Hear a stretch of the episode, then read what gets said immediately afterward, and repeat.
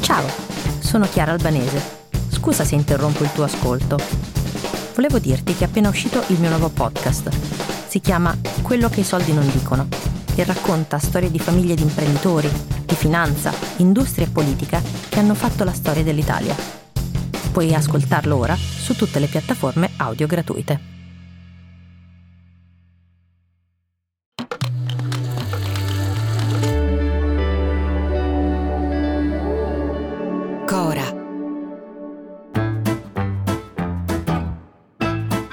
Sono Luca Bizzarri, questo è un podcast di Cora Media e si chiama Non hanno un amico.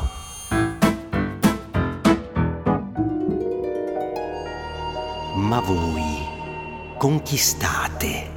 Con Fedez o con Mario Giordano? Caro Mario Giordano, cari amici di fuori dal coro, per me siete la cloaca del giornalismo e fate schifo al cazzo. Perché Saviano sta con Fedez, Salvini con Giordano, quindi probabilmente Fazio, che sta con Saviano, sta con Fedez, invece Sallusti, che sta con Salvini, sta con Mario Giordano, quindi è probabile che Renato Zero, che sta con Fazio, stia anche lui con Fedez, mentre Meloni, che sta con Sallusti, stia con Mario Giordano. Ed è quindi conseguenziale che Loredana Bertè, che sta con Renato Zero, stia con Fedez. E Pino Insegno, che è amico di Meloni, stia con Mario Giordano.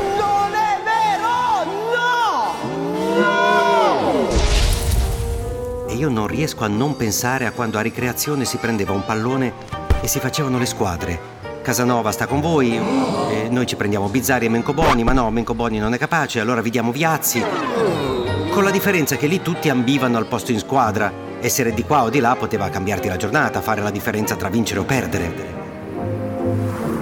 Invece questo nuovo gioco, queste nuove squadre, eh, non portano nessun cambiamento, nessuna vittoria e nessuna sconfitta. È solo un perenne rimando alla partita successiva. Anzi, il gioco stesso è diventato impegno, mentre la ricreazione è il momento in cui... Ah, finalmente puoi non schierarti. Quel microsecondo di pausa tra una presa di posizione e l'altra. Sei per i vaccini sì o no? E Israele? Sei per i sionisti che uccidono i palestinesi inermi o per i terroristi che bombardano le case? E non c'è differenza eh, tra lo schierarsi per Fedez o per Zelensky o per Cospito, è tutto uguale, con dei meravigliosi e delle meravigliose alleanze ideologiche, per cui è molto difficile, se non impossibile, trovare qualcuno che sia contrario ai vaccini e favorevole a Zelensky, o viceversa, se pensi che il Covid sia un pochino una bufala, probabilmente pensi anche che Putin abbia aggredito ma aveva le sue ragioni, che i palestinesi sono occupati da pericolosi criminali e sotto sotto di la verità stai un po' più con Mario Giordano. Se cambi la prima squadra, cambiano le altre di conseguenza e da pro vaccini a fan di Fedez è un secondo. Perché mai fuori dal coro ha la priorità di fare un'inchiesta su di me per vedere se sono omosessuale o meno? Perché ho fatto vedere le foto dei vostri amici fascistelli vestiti da nazisti? Vi siete presi male? Eh? Mario Giordanino? Testa di cazzo. Magari sbaglio, non so di quanto. Ma ormai è fondamentale prendere una posizione e tenerla. Combattere per quella che un tempo si sarebbe chiamata idea. Ma idea non è più. È semplicemente una squadra. E la squadra non si discute, i colori si difendono. I colori. Sul serio. E io ammetto la mia totale inadeguatezza perché a me, a un certo punto, i colori, le bandiere, le appartenenze mi mettono in difficoltà, mi spiazzano. E forse questa è la cosa più grave, mi fanno ridere.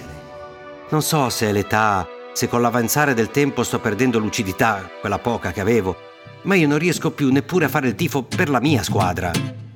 Sicuramente ho scelto la squadra sbagliata, parlo di calcio, per alimentare la passione, ma mi sono accorto quando per lavoro ho dovuto occuparmi tanto di pallone che io tutte quelle appartenenze, tutti quegli slogan, tutte quelle difese dell'onore e il dodicesimo uomo in campo e sarò sempre con te, io le trovo incomprensibili.